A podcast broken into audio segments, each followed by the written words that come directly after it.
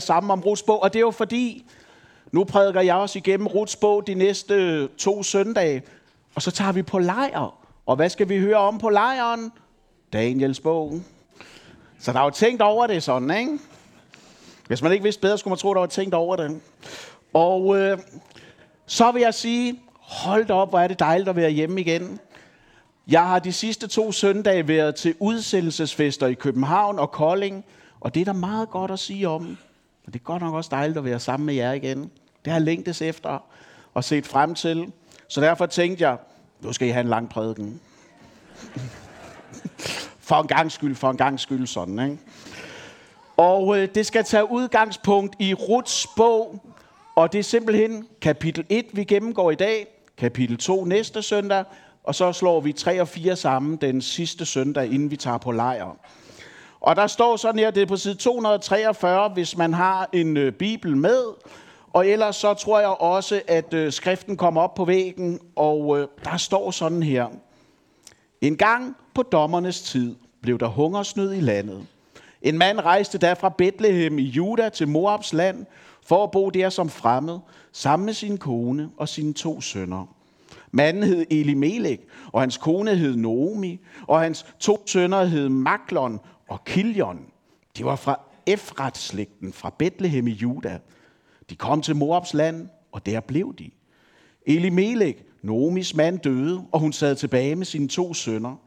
De giftede sig med moabitiske kvinder. Den ene hed Orpa, og den anden Rut.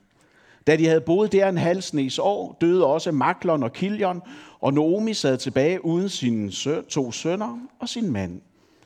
Der brød hun op sammen med sine svigerdøtre for at vende hjem fra Moabs land, for i Moabs land havde hun hørt, at Herren havde taget sig af sit folk og givet det føde. Hun forlod det sted, hvor hun havde boet, og sammen med sine to svigerdøtre drog hun hjemad mod Juda. Men Naomi sagde til sine to svigerdøtre, Vend nu tilbage, vær til sin mors hus. Må det Herren vise jer godhed, ligesom I har vist godhed mod de afdøde og mod mig. Herren giver trygge kår, hver i sin mands hus. Så kyssede hun dem farvel, men de bræst i gråd og sagde til hende, vi vil følge med dig hjem til dit folk. Naomi svarede, vend nu tilbage, mine døtre, hvorfor vil I med mig? Er der stadig sønner i mit skød, som I kan gifte jer med? Vend nu tilbage, mine døtre. Jeg er for gammel til at tilhøre en mand. Men selv hvis jeg tænkte, at der var håb for mig, og selv hvis jeg i nat tilhørte en mand, og en dag fik sønner, skulle I så vente til de blev voksne? Skulle I lade være med at gifte jer? Nej, mine døtre. For mig er det mere bittert end for jer, for det er mig, Herrens hånd har ramt. Så bræste de igen i gråd. Orpa kyssede sin svigermor farvel, men Ruth klyngede sig til hende.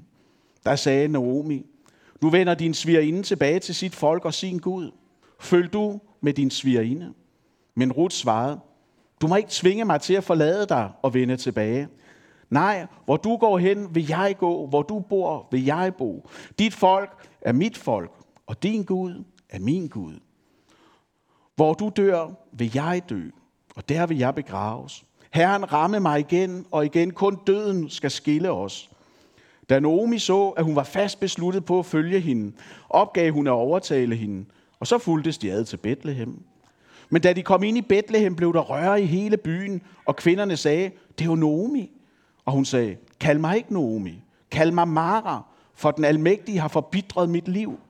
Med fulde hænder drog jeg afsted, men Herren har lavet mig vende tomhændet hjem. Hvorfor kalder I mig Naomi, når Herren har vidnet imod mig, når den almægtige har bragt ulykke over mig? Sådan kom Naomi hjem sammen med sin morbitiske svigerdatter Ruth, dengang hun vendte tilbage fra Moabs land. De kom til Bethlehem i begyndelsen af byghøsten. Det er Guds ord. Amen. Lad os bede sammen.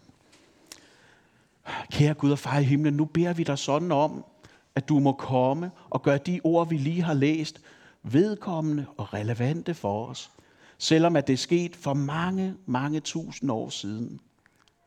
Herre, jeg beder dig sådan om, at vi i dag ikke bare må opleve at være sammen med hinanden, men også med dig. Og Jesus, du ser, at der er ingen af os, der er kommet fra et vakuum. Vi har alle sammen båret noget med herind. Ting, vi er fyldt af. Ting, der på en eller anden måde præger, farver, former vores sind, her. Så nu beder jeg dig om, at du må komme med din helligånd og gøre vores tanker stille, vores hjerte åbent, sådan at vi kan høre, hvad det er, du har at sige til os, og tage imod det, som du gerne vil give os. Amen. Se, øh, nu ved jeg ikke, hvor mange af jer, der sidder herinde, som læser poesi. Hvor mange af jer herinde læser digte til dagligt? Op med hånden. Det er et åbent kristen fællesskab, det her. Er den på vej op, Karsten? Nej, nej. Jeg gør det heller ikke særlig tit, men ham her, Dan Tyrell, det kender I formentlig godt. Han var en af Danmarks store digtere. Og han er kendt for virkelig mange ting, blev kaldt onkel Danny og sådan. Men jeg tror, at noget af det, han er kommet længst ud med, det der har skabt ham sådan den store, virkelig brede, folkelige berømmelse, det er ikke hans vangede krimi og alt muligt andet, men det er hans hyldest til hverdagen. Han skriver jo sådan her, jeg holder af hverdagen. Jeg er vild med den. Hold da helt ferie, hvor jeg holder af hverdagen. Jeg holder stinkende meget af hverdagen. Hvor mange af jer havde hørt det før? Ej, ikke? Det, det havde I trods alt godt hørt. Og når vi starter her i dag, hvor vi begynder den her tre ugers gennemgang af Ruts bog, så er det fordi, at det her digt, det passer enormt godt til den her bog. Fordi Ruts bog, jeg ved ikke, om I har snydt og læst den igennem allerede, men ellers så spoiler jeg noget for jer nu. Det er jo en bog uden store mirakler eller drømme. Den beskriver et hverdagsdrama i flere akter, hvor Gud handler igennem det ordinære og det helt almindelige. Jeg tror, at mange af os, vi kunne indimellem godt tænke os at leve lidt mere sådan i anden Mosebog, end vi egentlig gør. Fordi læser man anden Mosebog igennem, så er der jo, der er plager, der er mirakler, der er vand, der deler sig, der er alle de her utrolige ting, og en tornebusk, der er i ild, og læser man lidt ind, så er der også en guldkalv. For vi drages jo imod det ekstraordinære, men sandheden er, at selvom mange af os godt gad se lidt mere anden Mosebog i vores liv, hvor vi så nogle mirakler, hvor der skete noget ekstraordinært, så langt de fleste af os, vi lever altså i Ruts bog. Der, hvor Gud ikke bruger det spektakulære, men det helt almindelige hverdagsliv. Ruts bog, det er jo en bog til os, der holder af hverdagen. For det ordinære, det er jo ikke det samme som ligegyldighed. Gud han kalder os til at være trofaste og ikke succesfulde. Og det er godt at blive mindet om, for os, der lever i selvisensættelsen og selfiens tidsalder, at Gud forlanger og kræver ikke det ekstraordinære, men kan bruge det helt almindelige og ordinære. Ruts bog, det er for os, der tror på ringvirkninger. Fordi bogen åbner jo, det skal vi se på lige om lidt, med hungersnød. Og fortsætter med, at Gud giver føde igen, inden det slutter af med, at han giver en søn. En søn blev givet. Og det mener dem af os, der kommer her til dagligt, der var I har jo ikke desværre. Altså, juleaften, der prædikede jeg over Esajas' bog, der med, en søn er skide. Og altså, og nu har vi igen en søn, der bliver givet. Altså, hvis man ikke vidste bedre, så skulle man tro, der var tænkt over det sådan. Men altså, det... Ja, ikke? Men vi skal se troens ringvirkninger, hvor noget småt fører til det største. Og en af mine hovedpointer, som kommer til at løbe igennem de her tre uger, det er jo, undervurder ikke trofastheden i det små. For Gud kommer os jo kun nær, fordi Rut var et redskab i Guds hånd.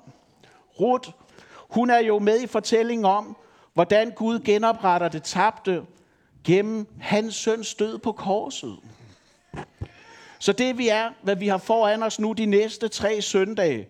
Men inden vi kigger nærmere på Elimelek, jeg har delt det sådan op. Først kigger vi på Elimelek, så kigger vi på Naomi, og så kigger vi på Ruth. Så lad os lige få sat scenen til Ruths bog.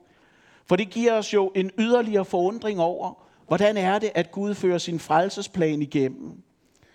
Og vores bog åbner jo op med at fortælle, hvornår er det, at den udspiller sig. Det var i dommertiden.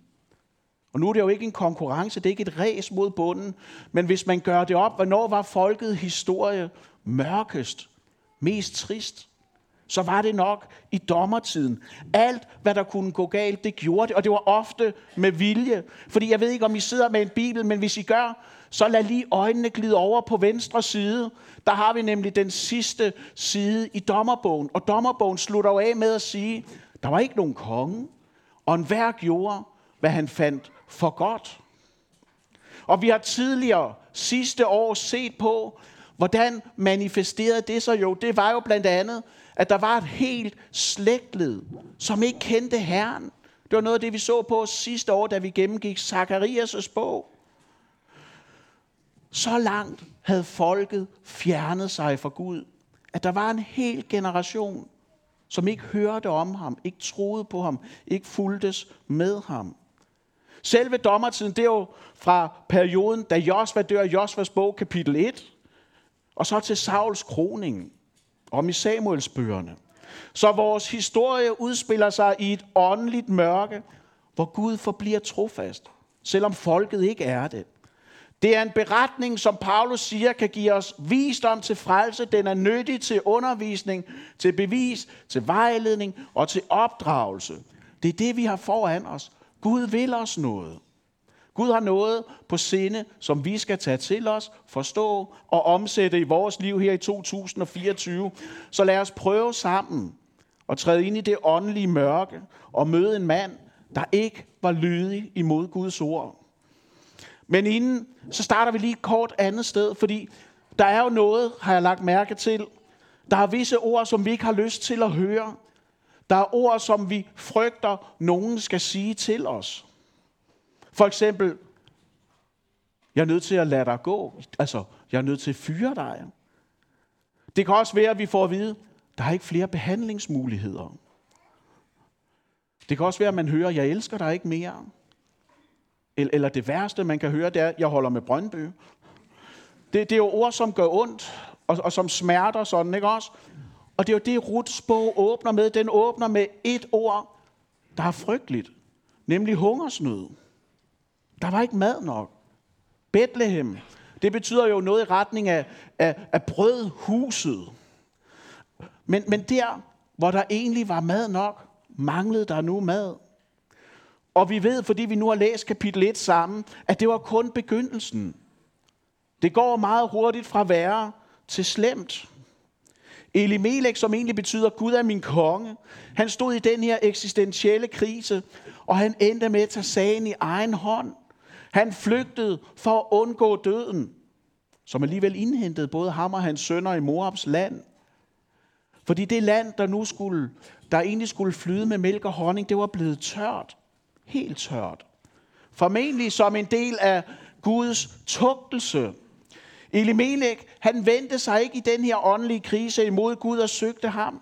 Men han prøvede at redde sig selv og sin familie, og han gjorde det ved at rejse til fjendeland. Og nu kommer der altså lige et, et, et hurtigt slideshow omkring moabitterne. Hvem de egentlig var. Hvorfor er det så slemt, at han møffede derover? Fordi moabitterne, de kom fra et forhold imellem Lot og hans ældste datter. Det var et stolt folk, som dyrkede afguder. De offrede børn. De angreb, og i dommertiden, der indtog de landet, og de regerede over det i 18 år. Det er også her i 4. Mosebog, at vi hører, hvordan de lokker folket i, skal vi kalde det, erotisk bagholdsangreb. Og igennem det, så fik de folket til at vende Gud ryggen. Men vi ved også, at det stopper jo ikke dermed, at de bare er den stærkeste og den største, fordi senere så synger vi jo, at Moab er mit vaskefad, siger Gud. De blev en besejret, ydmyg fjende. Men der er vi ikke nået til lige nu på vores tidspunkt her i dommerbogen. Så da Eli Melek drager op, så er det til fjenden. Og planen var jo kun at være der en kort tid, men de endte med at blive der og slå rødder. Det midlertidige, det blev permanent. Og sådan er det stadigvæk i dag, når vi slutter fred med synden. Vi tænker, det er midlertidigt. Vi tænker, det er næsten under afviklingen, inden vi får begyndt. Og pludselig, så er der gået hverdag i det. Og brudet sker aldrig. Sådan har det været, og sådan er det stadigvæk. Det, jeg tror, der særligt kan udfordre os, det er, når synden bliver normaliseret i kulturen, så smitter det også af inde i kirken. Vi er aldrig immune over for kulturens baggrundsstråling. Der var klare og tydelige forbud i skriften mod at gifte sig med moabitterne. Og Elimeleks familie gjorde det to gange. Og advarslen til os, det er jo, vi må ikke slå rødder væk fra Gud. Apostlen Peter skulle mange år senere sige, at man skulle tage lære, man, man skulle advares imod at tage sagen i egen hånd. For Eli Melek viser os jo, at når det sker, når du tager sagen i egen hånd, så far du vil. Vi har de sidste 11 år sammen her i kirken set på, hvordan de små profeter igen og igen kalder folket til at vende om, til ikke at slutte fred med synden og vende sig imod Gud. Det som Ruts bog åbner med, det er at vise os frafaldets anatomi. Du tager sagen i egen hånd, du stoler mere på dig selv end Gud, du slår rødder i synden, og så slutter du fred med den. Elimelech havde forladt løftets land. Gud havde lovet at velsigne folket, når de fulgte ham, og Elimelek drog bort. Og advarslen er, at vi ikke kun må høre om Guds velsignelser, men også være der, hvor han vil give os dem. En påmindelse til, om, til os om, at det bedste og mest trygge sted at være, det er altid uden undtagelse i Guds hånd. Og det er her, vi møder den næste person, vi skal se nærmere på. For Naomi, hun oplevede sig ikke at være i Guds hånd. Da hendes mand og to sønner dør, så lad os se lidt på hende. Og der er tre ting, som vi skal lære af Naomi her i kapitel 1. Første ting, det er jo, at hun igen har hørt, at der er mad i Bethlehem. I en tid uden sociale medier, hvor der ikke var masse medier, så er nyheden alligevel på en eller anden måde nået til hende. At Herren har igen taget sig af sit folk. Og da hun hørte det, så satte det hende i bevægelse. Hun handlede på det. Og en pointe her, det er jo, at vi skal sprede de gode nyheder, for vi ved ikke, hvem det er, der hører, eller hvordan de handler på det. Sidste gang, jeg talte her, det var nytårsaftensdag. Der talte jeg om, at det, der skulle præge os i 2024, det var, at Guds ord skulle bo i rigt mål hos os. Vi skulle ikke gå efter, vi skulle ikke gå efter at finde nådens overfladespænding. Men lad Guds ord bo i så rigt mål hos os, at andre fik våde fødder af det. At vi så at se blev, blev spande, der løb over med gode nyheder. Det som Naomi oplever her, det er, at hun får våde fødder. Vi aner ikke, hvem der fortalte hende det. Vi ved ikke, hvornår det skete. Men vi ved, at der var nogen, der sagde noget.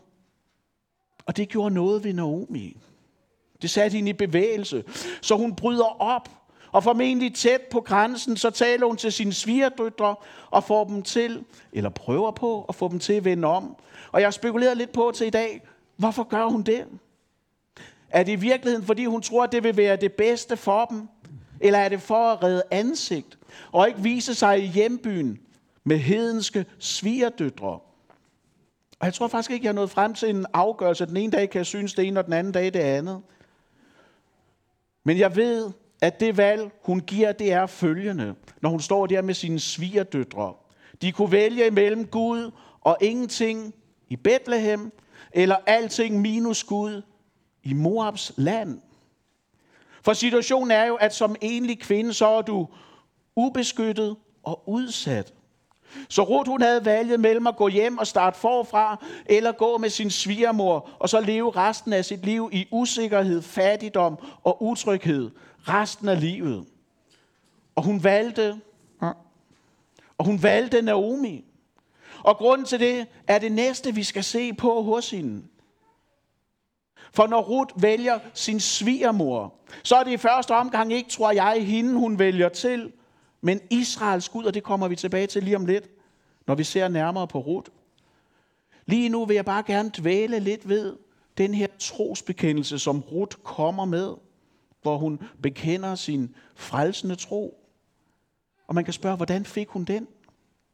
Hun var i et hedensk land, der havde afguder en masse, der offrede børn. Det, det var et frygteligt sted. Så, så hvordan var det, at Ruth havde hørt sig til tro? Og mit gæt er, at hun fik det igennem sin svigermor Naomi. Vi ved ikke, hvordan eller hvornår det skete. Og for mig, der har det i hvert fald været en kæmpe trøst, Gud vækker når og hvor han vil. Og Gud han, skal skabe, han kan skabe liv de mest underlige og uforudsete steder. Og det, der er vores læring af det, det er jo, at vi skal blive ved med at være lys og salt i den hverdag, Gud har sat dig i. Du skal ikke give op. Du skal blive ved. Du skal bede for dem, som I nu ikke kender Jesus, men som du gerne vil, skal komme til det. Vi har en forbønsæske heroppe på alderet, hvor vi lægger navne ned på dem, der endnu ikke kender Gud, men som vi så gerne vil, skal gøre det. Og det her, det er et vidnesbyrd om, hvad er troens ringvirkninger? Der skete noget i det små i Ruts liv, som førte til det største. Og derfor er det, jeg siger, at vi skal ikke undervurdere trofastheden i det små. Som Gud kaldte Rut til tro, så kan han også gøre det i dag i Silkeborg, eller hvor man nu bor. Altså, hvor I end kommer fra, og jer, der hører det på podcast. Gud er ikke taget på ferie. Gud han er ikke inaktiv. Gud er ikke smeltet sammen. Men han arbejder igennem det skjulte og det ordinære. Og som vi lige har sunget i den her børnesang, som altså, jeg sang i min søndagsskoletid. Jeg vil ligne Rut. Hvorfor? Hvorfor er det, vi skal ligne Rut? Det er, fordi hun hørte sig til tro. Og hun var lydig, hvad vi også skal komme tilbage til i bogens løb. Der er så meget, der kan synes mørkt i vores land lige nu. Der er så meget, der synes at presse bibelsk liv og sandhed væk fra sådan den offentlige bevidsthed. Der er mange, der taler om tro, men det er tit en kristusløs tro. De værdier, vi har og hylder, de bliver tit set ned på og latterliggjort. Sekulariseringens mørke, det kan synes så overvældende, det kan synes så blændende. Og det jeg bare gerne vil minde jer om, så jeg synes, Ruts bog er et langt vidnesbyrd om, det er, Gud bygger også sin kirke i mørket. At bygge Guds rige, det er slidsomt og langsomt. Det er de små skridts arbejde. Men prøv at høre, Gud bygger aldrig en ruin. Jesus, som blev født i Bethlehem, altså i, i brødhuset, og ham, der selv er livets brød, det er ham, der kan mætte vores sjæl. Han blev født ind i en slægt, der blev ført videre af en hedning. Fordi Guds ord havde nået hendes ører, og det var trængt ind i hendes hjerte. Med andre ord, så er det jo også Guds globale noget, vi møder her. For frelsen er ikke kun kommet til os, men til alle. Og derfor er det jo, vi, vi sender missionærer ud. De sidste to søndage, der har jeg været til udsendelsesfest. Først i København og så i Kolding, og det har været helt forrygende godt. For hvis vi ikke havde sendt de her mennesker ud, hvis der ikke var nogen, der var villige til at rejse, så var der mennesker, i det her tilfælde Kambodja begge gange, der ikke havde hørt. Og så var der sikkert mennesker, der var gået fortabt. Som der også vil i Silkeborg, hvor vi nu end bor.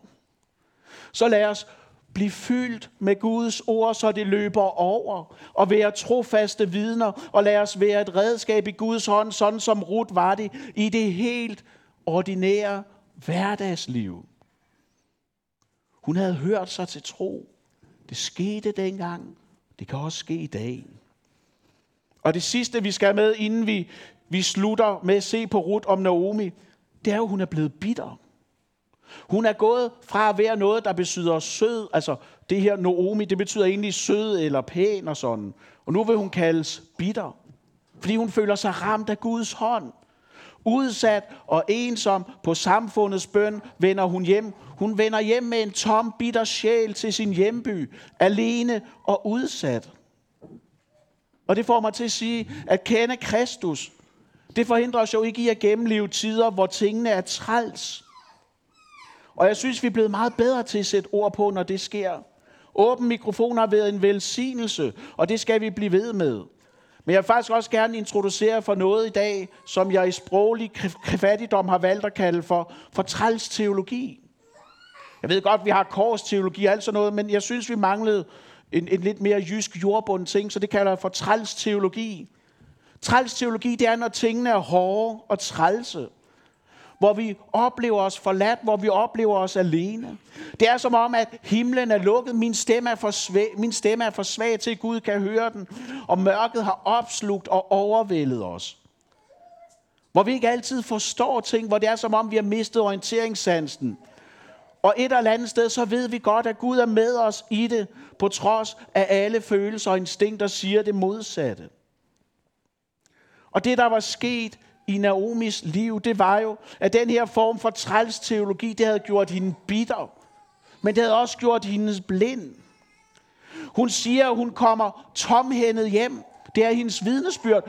Og Ruth står lige ved siden af hende. Hvis vi falder ned i håbløsheden, og det, det er der mange grunde til, at vi indimellem godt kan gøre. Os, der sidder her. Når vi falder ned i håbløsheden, så kan bitterheden godt overmande os. Og hvad er kuren mod bitterhed? Jeg tror ikke, at modgiften mod bitterhed, det er at skifte omstændigheder, men det er ret fokus mod Kristus. Paulus han skrev de her meget berømte ord, glæder jeg altid i Herren, fra et fængsel. Fordi glæden ikke var omkring ham, men i Kristus. Fordi Rut var der, så blev Immanuel, Gud med os, jo født. Og Gud er ikke kun med os, men han er også i os. Og det allervigtigste er jo, at han er for os. Det her alt glædes ophav og trøst findes. Og det betyder til jer, der sidder herude, overgiv dig ikke til bitterheden i dit liv. Luk ikke øjnene for Guds velsignelser i dit liv. Men vid, at Gud han er med dig i både din livs æbber og floder. Også når du ikke synes og kan mærke det. Når du har det sådan lidt som om, at jeg må flyve på troens instrumenter mere end det, jeg kan se. Guds ord og sakramenter, det ser jo ikke ud af meget. Det er ret så ordinært. Vi har lige døbt to børn i noget vand, jeg har hentet ude fra vandhanen. Men livet er her. Det evige liv. David, som jo bliver Ruts oldebarn, han synger i salme 51, at Gud vil have en sønderbrudt ånd, et sønderbrudt og sønderknust hjerte. Naomi, Naomi, hun kommer jo ikke med det. Hun kommer med et bitter sjæl, og der må vi ikke ende. Og det betyder, at vi skal ikke vende os til din synd. Vi skal kæmpe imod og bekende den i tryg forvisning om, at når jeg bekender min synd for Gud, så gælder nåden også her. Og grunden til, at den gør det, det er det sidste, vi skal se på, hvor vi lander prædiken ved at zoome ind på Ruth. Og det gør vi ved at konstatere, at Ruth, hun er ikke kosher. Hun er en hedning, som vender tilbage til, med sin svigermor til Bethlehem. Og, og hvor godt passer Ruth ind i Bethlehem, når hun kommer som den hedning, hun er ind. Hun passer lige så godt. Ja. Hun passer lige så godt som en baconburger passer til en veganerfest, ikke også? Det er helt skævt.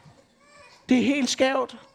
Alt omkring hende synes at tale imod troen. Hun kom fra et børne, offrende, afgudstyrkende folk.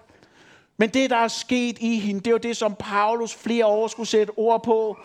Hun vendte om til Gud fra afguderne. Og i stedet for, så stoler hun på den levende, sande Gud. Så når hun står der med Orpa og Naomi ved grænsen, så siger hun i virkeligheden til sin svigermor, jeg er omvendt.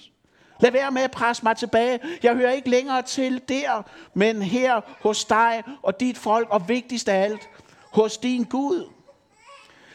I trosbekendelsen, som Ruth leverer her i kapitel 1, der bruger Gud, Rud, Gud, der bruger Ruth Guds paksnavn. Og dermed så siger hun, Israels Gud er min Gud. Hun havde hørt sig til troen derhjemme. Hun havde ikke fået troen med fra kulturen, men fra en, som havde dem. Og dermed så viser hun jo også det fællesskabsaspekt, som er forbundet med troen. Og det kan vi nemt miste i vores individuelle tid. Vores tro er dybt personlig. Den, den sætter rødder helt ind i det dybeste personlighed, vi har. Men den er ikke individualistisk. Vi er frelst til fællesskab og Gud med hinanden. Kirken, det er jo ikke et sted, men det er et folk, vi tilhører, hvor vi deler liv og tro sammen. Også når mennesker er trælse. Altså, prøv at forestille jer at være Rut og skulle gå de der 50-60 kilometer sammen med Nomi. Det har da været meget træls. Hun har bare brokket sig hele tiden. Men vi er alligevel forbundet. Og så viser Ruth os, hvad modig tro det er.